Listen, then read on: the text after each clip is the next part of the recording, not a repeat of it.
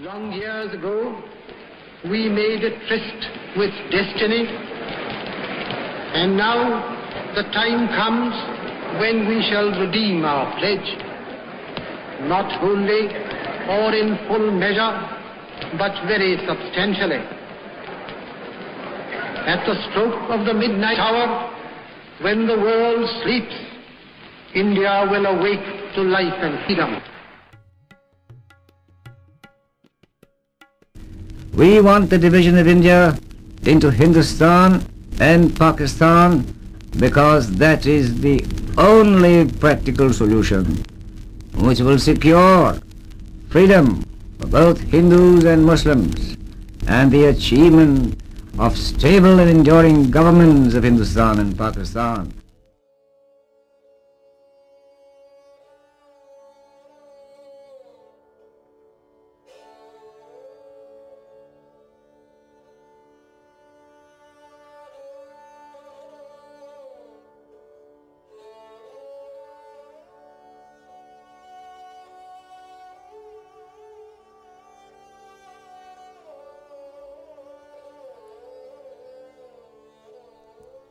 ഖോൽ ദോ സാദത്ത് ഹസൻ മൻദോ അമൃത്സറിൽ നിന്ന് രണ്ടു മണിക്ക് പുറപ്പെട്ട പ്രത്യേക തീവണ്ടി മുഗൾ പുരയിലെത്താൻ എട്ട് മണിക്കൂറെടുത്തു. ആ യാത്രയിൽ കുറേ പേർ കൊല്ലപ്പെട്ടു. കുറേയേറെ പേർക്ക് സാരമായ പരിക്കുകൾ പറ്റുകയും കുറേ പേരെ കാണാതാവുകയും ചെയ്തു. രാവിലെ പത്തു മണിക്ക് അഭയാർത്ഥി ക്യാമ്പിലെ തണുത്തു മരച്ച തറയിൽ കിടന്ന് കണ്ണു തുറന്നു നോക്കിയ സിറാജുദ്ദീൻ കണ്ടത് ഉയർന്നു പൊങ്ങിയ തിരമാല കണക്കെ ചുറ്റിനും ആണുങ്ങളെയും പെണ്ണുങ്ങളെയും കുട്ടികളെയുമാണ്. ഒന്ന് ചിന്തിക്കാനുള്ള ബോധം പോലുമില്ലാതെ ഇരുണ്ട ആകാശം നോക്കി കണ്ണു തുറപ്പിച്ചയാൾ കുറേ നേരം കിടന്നു. വർദ്ധിച്ചു വരുന്ന ബഹളം തരിപോലും കേൾക്കാതെ കിടന്നിരുന്ന അയാൾക്ക് പക്ഷേ ബോധമില്ലായിരുന്നു. മരവിപ്പ് മാത്രം. അയാളുടെ അസ്തിത്വം തന്നെ ഒന്നുമില്ലായ്മയിൽ തൂങ്ങിക്കിടക്കുകയായിരുന്നു. സൂര്യന്റെ വെളിച്ചം കണ്ണിലടിച്ചപ്പോൾ അയാൾ ഉണർന്നു. ശക്തിയുള്ള പ്രകാശം ഓരോ അണുവിലേക്കും ആഴ്ന്നിറങ്ങുന്നത് പോലെ അയാൾക്ക് തോന്നി. മുന്നിൽ അവ്യക്തമായ ചില ചിത്രങ്ങൾ മിന്നിമറഞ്ഞു. കൊള്ളിവയ്പ് തീ കൂട്ടയോട്ടം റെയിൽവേ സ്റ്റേഷൻ. വെടിയൊച്ച ഇരുട്ട് പിന്നെ സക്കീന. പൊടുന്നിന് സിറാജുദ്ദീൻ എന്തോ ആവേശിച്ചവനെ പോലെ അലറി വിളിച്ചുകൊണ്ട് ആൾക്കൂട്ടത്തെ വകഞ്ഞു മാറ്റി ആരെയോ പരതാൻ തുടങ്ങി. മൂന്ന് മണിക്കൂറോളം അയാൾ സക്കീന സക്കീന എന്നലറി വിളിച്ചുകൊണ്ട് ആ ക്യാമ്പിൽ കാണാതായ തന്റെ മകളെ തിരഞ്ഞുകൊണ്ടിരുന്നു. ശബ്ദായമാനമായ അന്തരീക്ഷം. ചിലർ കാണാതായ കുട്ടികളെ അന്വേഷിക്കുന്നു. ചിലർ അമ്മയെ ചിലർ ഭാര്യയെ. അന്വേഷിച്ചലഞ്ഞ് ക്ഷീണിച്ച് പരവശനായി സിറാജുദ്ദീൻ ഒരു വശം ചെരിഞ്ഞ് ചാഞ്ഞിരുന്നു. തന്റെ മകളെ കാണാതായ നിമിഷം ഓർത്തെടുക്കാൻ ശ്രമിക്കുകയായിരുന്നു അയാൾ. പക്ഷേ എത്ര ശ്രമിച്ചിട്ടും ഓർമ്മകൾ ഭാര്യയിലേക്ക് എത്തിപ്പെടുകയാണുണ്ടായത്. അവരുടെ അംഗഭംഗമാക്കപ്പെട്ട ശരീരം വയറ്റിൽ നിന്ന് പുറത്തു കിടന്ന കുടൽമാല അതിനപ്പുറം ഓർത്തെടുക്കാൻ അയാൾ അശക്തനാവുകയായിരുന്നു. സക്കീനയുടെ ഉമ്മ അവർ മരിച്ചു പോയിരുന്നു സിറാജുദ്ദീനെ സാക്ഷിയാക്കിയാണ് അവർ ഈ ലോകം വിട്ടു പോയത് പക്ഷേ സക്കീന എവിടെ? മരിക്കാൻ നേരം സക്കീനയുടെ ഉമ്മ പറഞ്ഞു എന്നെക്കുറിച്ച് വേവലാതിപ്പെടാതിരിക്കൂ. നമ്മുടെ മകളെയും കൊണ്ട് വേഗം രക്ഷപ്പെടൂ സക്കീന അയാളോടൊപ്പം ഉണ്ടായിരുന്നു. രണ്ടുപേരും ചെരുപ്പ് പോലുമില്ലാതെ ഓടുകയായിരുന്നു. ഓട്ടത്തിനിടയിൽ എപ്പോഴോ ഊർന്നു വീണ ദുപ്പട്ട എടുക്കാൻ കുനിഞ്ഞ അയാളോട് അവൾ അലറി അബ്ബാജി അതവിടെ ഇട്ടേക്കൂ. വരൂ നമുക്ക് പോകാം.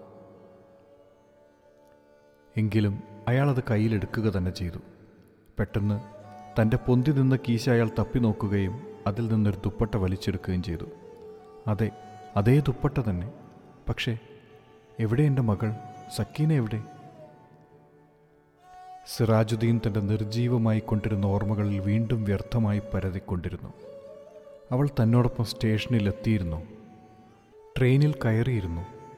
വഴിയിൽ ലഹളക്കാരവരെ തട്ടിക്കൊണ്ടുപോയതാകുമോ ഒരുപക്ഷെ താൻ ബോധമറ്റു പോവുകയോ മറ്റോ ചെയ്തപ്പോൾ? ഉത്തരമില്ലാത്തൊരായിരം ചോദ്യങ്ങൾ അയാളുടെ മനസ്സിനെ മതിക്കാൻ തുടങ്ങി. കണ്ണീർ വറ്റിയ കണ്ണുകളാൽ അയാൾ ചുറ്റും നോക്കി. ഒരിറ്റ അനുകമ്പയായിരുന്നു അയാൾക്കപ്പോൾ വേണ്ടിയിരുന്നത്. അയാൾക്ക് ചുറ്റുമുള്ള എല്ലാവർക്കും അപ്പോൾ വേണ്ടിയിരുന്നത് തന്നെയായിരുന്നു. ആറ് ദിവസങ്ങൾ വേണ്ടി വന്നു സിറാജുദ്ദീന് സുബോധം വീണ്ടു കിട്ടാൻ. സഹായോത്സുകരായ കുറച്ച് ചെറുപ്പക്കാരെ കണ്ടുമുട്ടിയപ്പോൾ അയാൾ തന്റെ ആവലാതി പറഞ്ഞു. അവർ എട്ടുപേരുണ്ടായിരുന്നു അവർക്ക് യാത്രയ്ക്കൊരു വണ്ടിയും ആവശ്യത്തിന് റൈഫിളുകളും ഉണ്ടായിരുന്നു. മകളെക്കുറിച്ച് അയാൾ വിവരിച്ചു കൊടുത്തു. എന്റെ പോലെയല്ല അവളുടെ അമ്മയെപ്പോലെയാണ്. അതിസുന്ദരിയാണ്. വലിയ കണ്ണുകളും കറുത്തിരുണ്ട മുടിയുമുണ്ട്. കവിളിൽ ഒരു മറുകുണ്ട്. പതിനെട്ട് വയസ്സായ അവൾ തന്റെ ഏകമകളാണ് ദയവായി അവളെ രക്ഷിക്കൂ. നിങ്ങൾക്ക് അല്ലാഹുവിന്റെ കൃപയുണ്ടാകും. ആവേശത്തോടെ ആ യുവാക്കൾ സിറാജുദ്ദീൻ ഉറപ്പുകൊടുത്തു നിങ്ങളുടെ മകൾ എവിടെയുണ്ടെങ്കിലും അവൾ ജീവനോടെയുണ്ടെങ്കിൽ ഞങ്ങൾ കണ്ടുപിടിച്ച് കൊണ്ടുവന്നിരിക്കും. ആ യുവാക്കൾ ശ്രമിച്ചുകൊണ്ടേയിരുന്നു. അവർ ജീവൻ പണയം വെച്ച് അമൃത്സറിൽ പോയി ഒരുപാട് പുരുഷന്മാരെയും സ്ത്രീകളെയും കുട്ടികളെയും രക്ഷിച്ചു കൊണ്ടുവന്നു. പക്ഷേ സക്കീനയെ മാത്രം അവർക്ക് കണ്ടെത്താനായില്ല. പത്ത് ദിവസങ്ങൾ കടന്നുപോയി. മറ്റൊരു രക്ഷാദൗത്യവുമായി അവർ അമൃത്സറിലേക്ക് വണ്ടിയിൽ പോകുന്ന വഴിക്ക് ചൂഹ്രത്തിൽ വച്ചാണ് ആ കാഴ്ച കണ്ടത്. ഇരുട്ടിലൂടെ ഏന്തി വലിഞ്ഞൊരു നിഴൽ രൂപം പോകുന്നു. അതൊരു യുവതിയാണെന്ന് കണ്ടപ്പോഴേക്കും അവർ വണ്ടി നിർത്തി. അടുത്തുകൂടുന്ന യുവാക്കളെ കണ്ടിട്ടാണെന്ന് തോന്നുന്നു ആ രൂപം പേടിച്ചു വരേണ്ട അവശയായി. കഴിയാവുന്ന രീതിയിൽ അവൾ ഓടാൻ തുടങ്ങി. അവർ പക്ഷെ ഒരു പാടത്തിന് നടുവിൽ വച്ച് അവളെ തടഞ്ഞു നിർത്തി. അവൾ അവിശ്വസനീയമാം വിധം സുന്ദരിയായിരുന്നു. കവിളിലെ മറുക് അവളുടെ സൗന്ദര്യം വർദ്ധിപ്പിച്ചു. പേടിക്കേണ്ട. നിന്റെ പേര് സക്കീന എന്നാണോ? അവൾക്ക് ധൈര്യം കൊടുത്തുകൊണ്ടൊരു യുവാവ് ചോദിച്ചു. അവൾ വിളറി വെളുത്തു. മറുപടി ഒന്നും കൊടുക്കാതെയായപ്പോൾ ആ യുവാക്കൾ എല്ലാവരും തന്നെ അവൾക്ക് ധൈര്യം കൊടുത്തു.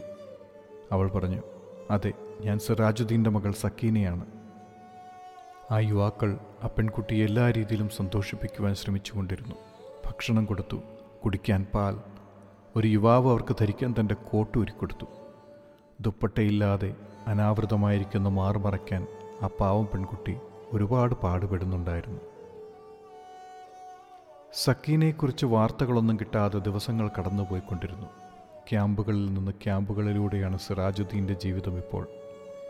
എങ്ങു നിന്നും പക്ഷേ അയാൾക്ക് ആശാവഹമായ ഒരു വാർത്തയും ലഭിക്കുകയുണ്ടായില്ല. തന്നെ സഹായിക്കാമെന്നേറ്റ യുവാക്കളെ അയാൾ പ്രാർത്ഥനാപൂർവം സ്മരിച്ചുകൊണ്ടിരുന്നു.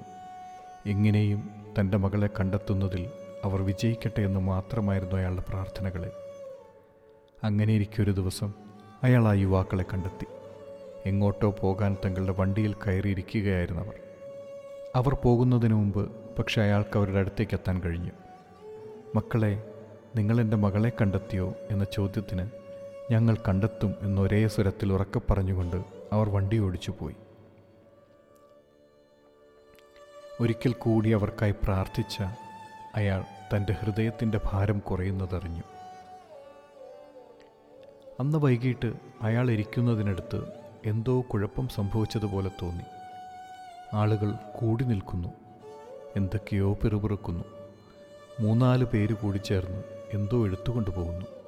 അന്വേഷിച്ചപ്പോൾ ഒരു പെൺകുട്ടി റെയിൽവേ ട്രാക്കിനടുത്ത് അബോധാവസ്ഥയിൽ കിടക്കുകയായിരുന്നെന്നും അവരെ എടുത്തുകൊണ്ട് വരികയായിരുന്നെന്നും മനസ്സിലായി. അവരെ പിന്തുടർന്നു അയാൾ. അവർ ആ ശരീരം ആശുപത്രിയിൽ ഏൽപ്പിച്ച് തിരിച്ചുപോയി. കുറച്ചു നേരം അയാൾ ഒരു താങ്ങിനായി പുറത്തെ മരം കൊണ്ടുള്ള പോസ്റ്റിൽ ചാരി നിന്നു. പിന്നീട് പതുക്കെ ആ ശരീരം സൂക്ഷിച്ചിരിക്കുന്ന സ്ട്രെച്ചറിനടുത്തേക്ക് ചെന്നു. അവിടെയെങ്ങും ആരുമുണ്ടായിരുന്നില്ല. ആകെ അയാൾക്ക് കാണായത് ആ സ്ട്രെച്ചറും അതിൽ കിടത്തിയിട്ടിരിക്കുന്ന ശവവും മാത്രം. പതുക്കെ വേച്ച് വേച്ച് അയാൾ അതിനടുത്തേക്ക് നീങ്ങി. പെട്ടെന്ന് ഇരുളടഞ്ഞിരുന്ന മുറിയിൽ പ്രകാശം പരന്നു. ശവത്തിന്റെ കവിളിലെ മറുക് കണ്ടതും അയാൾ സക്കീന എന്നലറി. ലൈറ്റ് ഇട്ടുകൊണ്ട് പിറകെ കടന്നു വന്ന ഡോക്ടർ ഉറക്കെ ചോദിച്ചു എന്താ ഇവിടെ? സിറാജുദ്ദീൻ ഗദ്ഗത കണ്ഠനായി പറഞ്ഞു ഞാൻ ഞാനിവളുടെ അച്ഛനാണ്. ഡോക്ടർ ശവത്തിന്റെ കയ്യിൽ പിടിച്ച് പൾസ് പരിശോധിച്ചു. ശ്വാസം കഴിക്കാൻ ബുദ്ധിമുട്ടുള്ള ആ കുടുസുമുറിയിലെ ജനാലയിലേക്ക് വിരൽ ചൂണ്ടി ഡോക്ടർ സിറാജുദ്ദീനോട് അല്പം ഉറക്കെ തന്നെ പറഞ്ഞു ഖോൽദോ തുറക്കൂ. പെട്ടെന്ന് സക്കീന ആ സ്ട്രക്ചറിൽ കിടന്ന് ഒന്ന് ഞെരങ്ങി. ഏതോ ഒരു ഉൾപ്രേരണയാലെന്ന പോലെ അവൾ ജീവനറ്റ കൈകൾ കൊണ്ട് തന്റെ സാൽവാറിന്റെ ചുരടഴിച്ചു. പതുക്കെ അത് താഴേക്ക് താഴ്ത്തി. ഇത് കാണുകെ ലോകം നടുങ്ങുമാറുച്ചത്തിൽ സന്തോഷാതിരേകത്താൽ ആ അച്ഛൻ അലറിക്കൂവി. എന്റെ മകൾക്ക് ജീവനുണ്ട്. എന്റെ മകൾക്ക് ജീവനുണ്ട്. ഒരു നടുക്കത്താൽ അടിമുടി വിയർത്ത് ഒരു പ്രതിമ കണക്കെ ഡോക്ടർ അവിടെ നിന്നു.